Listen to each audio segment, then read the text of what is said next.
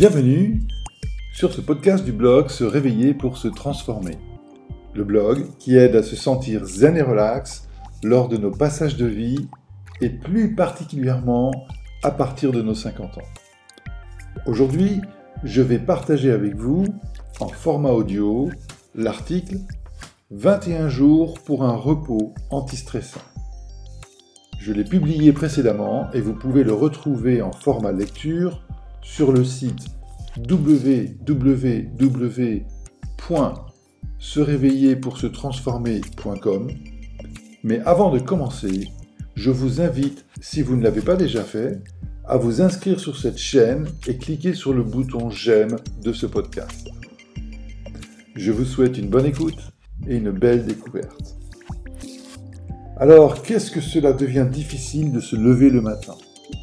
Je ne sais pas pour vous, mais pour ma part, je ressens de plus en plus le poids des années chaque fois que je mets le pied en dehors de mon lit. Il arrive un jour où la qualité de mon repos devient un vrai sujet pour mon rythme de vie. Pour cela, il est important d'adopter de bons réflexes pour trouver un repos antistressant en 21 jours. Alors pourquoi 21 jours?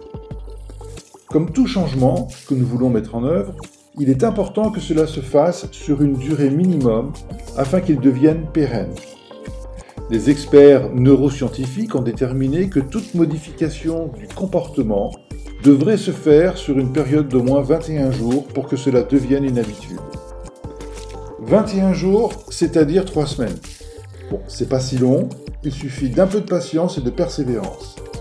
Et puis, si cela provoque une charge mentale trop forte, on peut y aller progressivement. De toute façon, il faudra 21 jours d'affilée pour qu'un nouveau comportement devienne une habitude ancrée dans notre cerveau.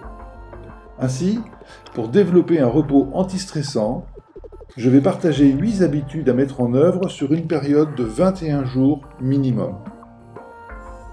La première, pas de sport le soir.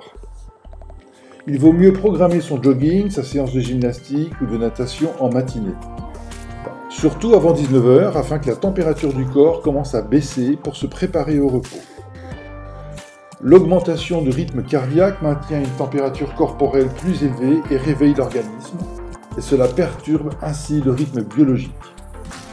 Sinon, vous pouvez prendre une douche tiède, ou alors vous attendez deux heures au minimum après la fin de votre activité pour aller vous coucher. Deuxièmement, dîner léger. Évitez la viande rouge, les plats épicés, préférez les crudités, les pâtes, du poisson, des légumes, ou bien des produits laitiers qui contiennent du tryptophane. C'est un acide aminé précurseur de la sérotonine, hormone de la tranquillité et de l'endormissement. Ne dînez pas trop tard. Dans l'idéal, deux heures avant le coucher. Ne dînez pas trop tard. Dans l'idéal, deux heures avant le coucher, car la digestion augmente la température corporelle. Caféine et théine après 16 heures, ça c'est pas une habitude antistressante. Il vaut mieux prendre son dernier espresso après le repas de midi et arrêter le thé et les boissons au cola après 16 heures.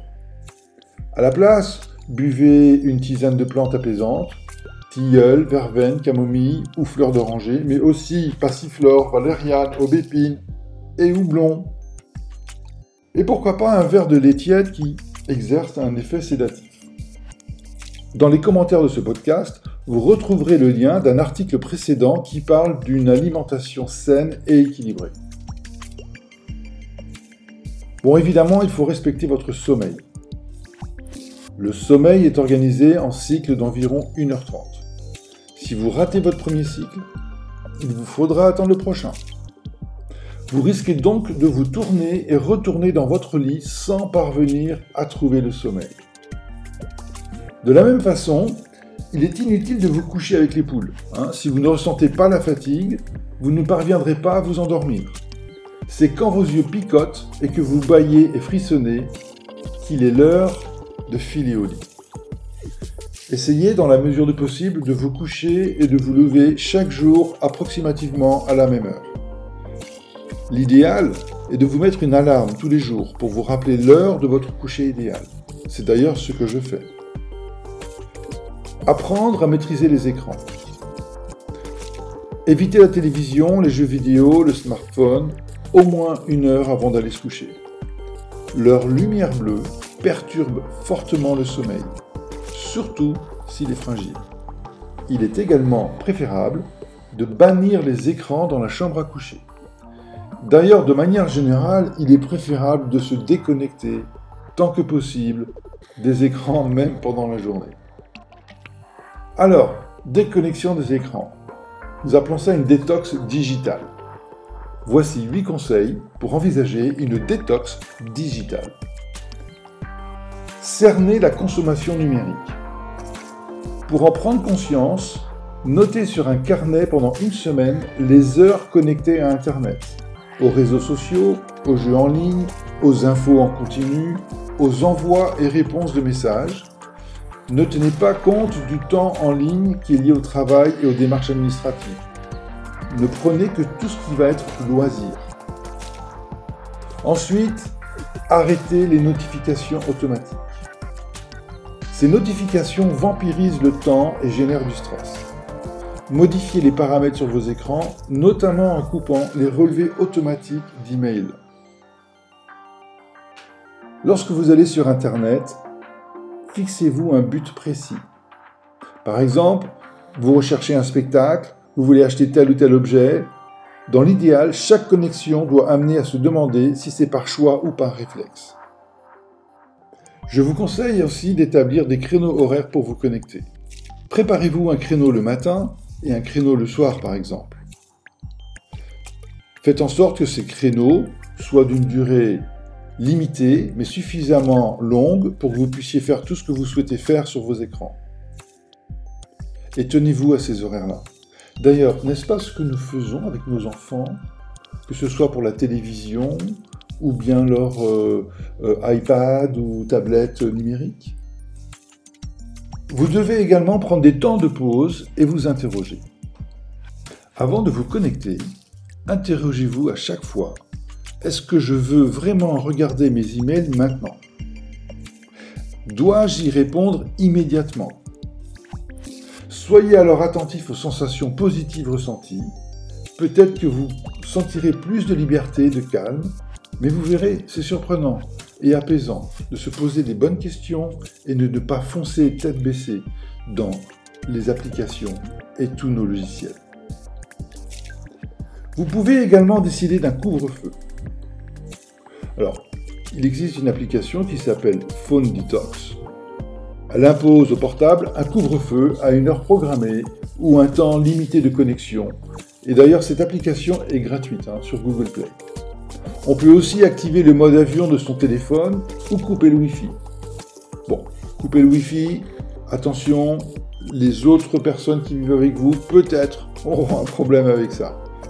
Bon, en tout cas, quel que soit l'opérateur, la box Internet installée chez soi possède un interrupteur. Alors le soir, à une heure fixe, Bingo, on met ça sur off. Il y a une astuce qui est intéressante lorsque l'on va se coucher, c'est de troquer le smartphone contre un réveil classique. Et tout simplement, cela permet d'écarter la tentation de consulter ces messages pendant la nuit. Vous pouvez également vous créer une journée de digital detox. Trouvez un jour dans la semaine pendant lequel vous ne serez pas connecté. Ou alors vous ne, vous ne serez connecté qu'à ce qui vous lie au travail. optez pour un lieu ou une activité qui encourage cette décision. Une promenade en forêt, du jardinage, de la peinture, coloriage, cuisine, euh, lors de sorties avec des amis par exemple. Après la digital detox, parlons de la chambre. La chambre est un endroit qui doit être anti-stressant pour dormir, voire plus si affinité il est essentiel de respecter le rôle de votre chambre comme un endroit pour dormir et non pas une salle multi-activité. En revanche, en revanche, on sait que les câlins augmentent le niveau d'ocytocine. Cette hormone participe à la réduction du stress en abaissant le niveau de cortisol, le hormone du stress.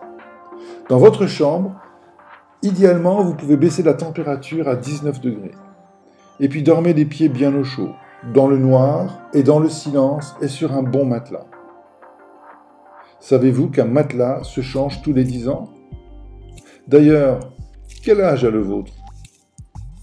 Et puis lorsque l'on parle de repos antistressant, évidemment, il faut que l'on parle de se détendre et d'assouplir son corps 20 minutes minimum par jour.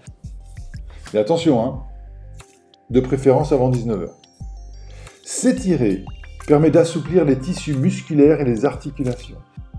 Les muscles retrouvent leur dynamisme et le corps une meilleure mobilité. Les exercices d'étirement aident à prévenir les petits maux du quotidien ou les tensions que nous pouvons accumuler dans la journée. Alors, voici quelques exercices que l'on peut pratiquer facilement chez soi. Vous pouvez faire du yoga, et euh, les exercices sont très facilement disponibles sur Internet. Vous pouvez également faire des étirements et des exercices de respiration. Ils apaisent la rythmicité cérébrale et permettent de calmer nos tensions intérieures. Si vous voulez en savoir plus, vous pouvez retrouver dans le commentaire de ce podcast un lien d'un article précédent qui traite le sujet. Moi, je conseille de marcher dans la nature car c'est sans stress et je conseille de le faire au minimum une fois par semaine. La marche est l'activité physique la plus naturelle et la plus simple au monde. Il n'y a aucune contre-indication, elle est accessible à tous et elle a de nombreux bienfaits tant physiques, émotionnels que mentaux. Sur le plan physique, une étude publiée récemment affirme que pour se maintenir en bonne santé, il est nécessaire de faire entre 1000 et 10 000 pas par jour. Alors tout d'abord, la marche met en jeu le système cardiovasculaire. Le risque d'infarctus après 40 ans est doublé chez les personnes qui ne marchent pas, qui sont sédentaires. Par ailleurs, marcher agit directement sur le taux de cholestérol et la régulation de la glycémie. En tant qu'être humain, nous sommes composés majoritairement de liquide. Pour favoriser la circulation de notre sang, notre lymphe et notre eau, il faut impérativement bouger au moins 20 minutes par jour. La marche stimule la circulation sanguine dans les membres inférieurs et renforce le muscle cardiaque. À un rythme soutenu, notre système respiratoire travaille également plus et se trouve ainsi renforcé. En ce qui concerne le renforcement musculaire, ce sont surtout les cuisses et les fessiers qui sont le plus sollicités. Mais la sangle abdominale est également mobilisée. Quand on marche, on agit donc sur la taille de nos cellules adipeuses, notre surcharge graisseuse et sur ce que l'on élimine. Il est par conséquent intéressant d'intégrer cette activité physique dans un programme global de perte de poids. Du point de vue osseux, la marche permet d'éviter et de diminuer l'ostéoporose et l'arthrose, car plus les os travaillent, moins ils se fragilisent. Et de plus, renforcer ces muscles permet de préserver la mobilité de nos articulations, car le cartilage se nourrit pendant le mouvement. Alors enfin, sur certains cancers, la marche serait aussi bénéfique. Selon l'étude du Dr Blair, menée pendant 8 ans sur 13 344 personnes. La marche pourrait diminuer les risques de cancer du sein, de l'appareil locomoteur, du côlon en favorisant le transit intestinal et ceux des cancers dus au tabagisme. Sur les plans mental et émotionnel, la marche est excellente.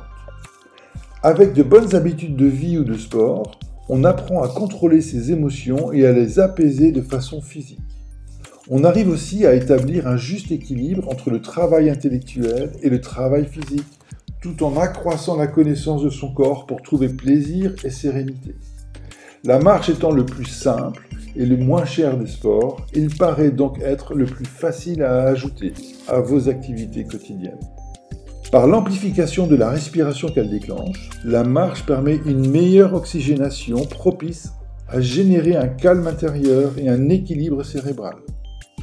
Récemment, on a aussi mis en évidence ses pouvoirs contre la dépression. Une recherche de l'université de Stirling en Écosse a ainsi démontré que 30 minutes de marche par jour ont les mêmes effets sur le cerveau qu'un comprimé de Prozac et qu'il suffirait d'une semaine pour commencer à se sentir mieux psychiquement. Alors cela s'explique très facilement. Marcher atténue les sentiments négatifs et la rumination mentale le rythme soutenu d'un pied devant l'autre, surtout dans des environnements naturels, apaise nos émotions. De plus, le fait d'avancer pas à pas, seul, développe le sentiment de marcher avec un autre que soi-même et nous permet d'installer un dialogue intérieur. Ainsi, par la marche, nous créons du temps pour retrouver ce dialogue intérieur et tout en avançant à notre rythme, associer, émettre des hypothèses, peser le pour et le contre d'une décision, voire laisser divaguer nos pensées pour qu'elles soient fécondes. Le fait de marcher avec une ou plusieurs personnes est aussi bénéfique émotionnellement. Cela permet d'augmenter l'estime de soi et de développer des liens d'amitié ou familiaux. D'ailleurs, les associations de marcheurs se développent de plus en plus.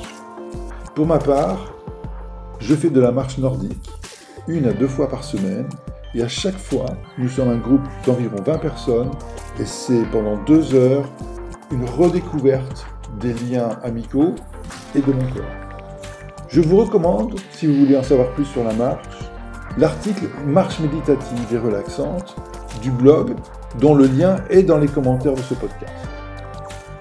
Je vous invite d'ailleurs à écouter les podcasts et mes articles sur la sylvothérapie et les bienfaits de la marche en général. Ces liens sont également disponibles dans les commentaires de ce podcast. Alors en résumé sur le repos antistressant. Il ne suffit que 21 jours pour pouvoir modifier durablement nos habitudes et notre comportement. Sous une période de 3 semaines, il est possible de modifier la qualité de votre repos pour qu'il devienne antistressant. Prenez soin de votre corps, de votre alimentation, entamez une détox digitale et surtout ne jamais oublier de se préparer pour une bonne nuit de sommeil. Paul Léoto d'ailleurs nous a dit Il n'y a que complète nuit du sommeil pour avoir la paix. Ah, cette paix, cet état intérieur que nous pouvons atteindre par la triangulation de notre corps, de notre cœur et de notre esprit. Mais cela est un autre sujet que j'aborderai dans un autre podcast et nous en reparlerons très certainement. Et vous, quelles sont vos routines de repos?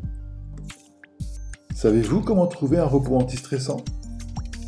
Si ce n'est le cas, avez-vous déjà réfléchi à être accompagné pour le trouver? Et si vous souhaiteriez être accompagné, contactez-moi. Vous pourriez ne pas le regretter. Je vous remercie de m'avoir écouté jusqu'à la fin. J'espère que ce podcast vous a plu. Je vous invite à vous abonner à cette chaîne pour ne manquer aucun nouvel épisode. Et si ce podcast vous a plu, n'hésitez pas à le partager sur vos réseaux autour de vous. Portez-vous bien et à bientôt